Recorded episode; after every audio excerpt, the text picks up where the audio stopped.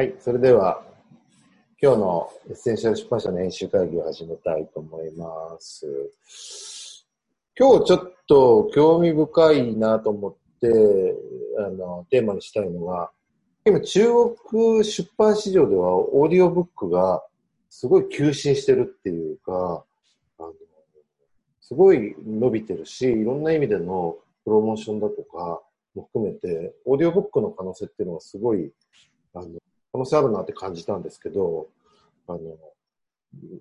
そういう記事があったんですけど、なんか、どう、どう思いました？いや、本当に、オーディオブックって、うん。なんだろう、日本だと、誰が一番聞いてるんだろうって思思ったら、自分の身の回りだと、主婦、うん。あの、子育て中の女性が割と聞いてるっていうイメージがあったので、なんか中国でこんなに盛んになってるっていうのはすごい不思議だったんですけど、でもなんかやっぱ出版契約がちょっとあの違うから、出版社が割とこう、いろいろとコンテンツを自由に作れるっていう点でうん。発展してきてるっていうのがあったので、うん。まあちょっとその契約文化の違いがあるのかなとは思ったんですよね。うんうんうん。あと、やっぱりその、日本よりも、あやっぱ中国の方が、そうは言ってもまだやっぱ本とかが売れる部数とかが少なかったり、書店数とかも多分少ないと思うんですよね。まあ少ないっていうか比率とかで見ると。うーん。で、ちょっと僕もわかんないけど、地域の広さとか考えたときに、やっぱりその紙の本とかよりはオーディオで、あとはまあ、識字率の話も含めて、やっぱオーディオで聞くっていうのが可能性があると。で、これがね、どうやっなんかすごく日本のヒントにもなるなと思ったんですよね。プロモーションの方とかがね。うん。うん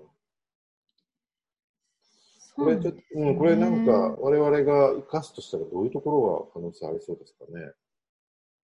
うん、なんかでもこ、声で発信するっていうか、こう、アマゾンとかの商品紹介も全部文字じゃないですか。なんかそれを、こう、著者が話したり、あとは、えっ、と、著者と対談？インフルエンサーの人が対談してそのテーマについて対談してるのを流したりして、書籍のプロモーションにしてるっていうふうに、中国のその出版社やってるっていうのがあったので、なんかそれはうん日本でもというかうん私たちもできるなと思っていて、その素材はあるので、うんうまく活かし方の違いかなとは思ったんですよね。そうですよね。だから今我々もその著者があの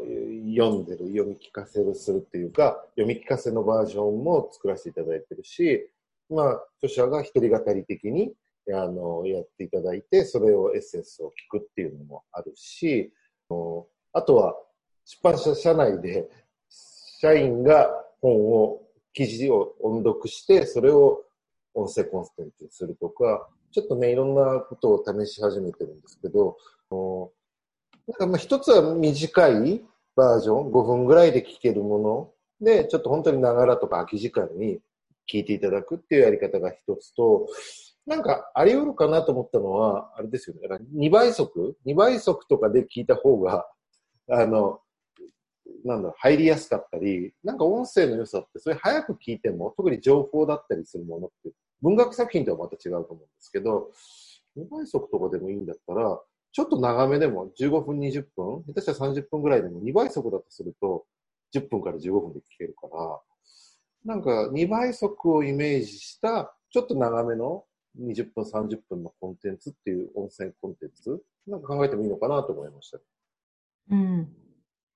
そうですね。あの、ボイシーとかはだいたい長くても10分ぐらいになっているのと、あとはまた YouTuber でも結構やっぱり時間を稼いだ、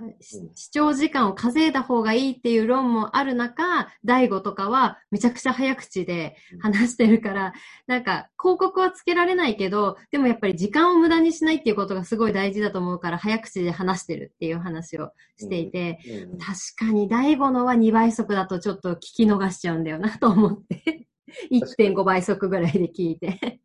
そうそう。えー確かうにもう、ん。ライゴはもうほとんどしゃべ彼の喋りがね、もう2倍速みたいなもんだからね。うん。うん、そうですね。まあでも本当にこういうね、あの、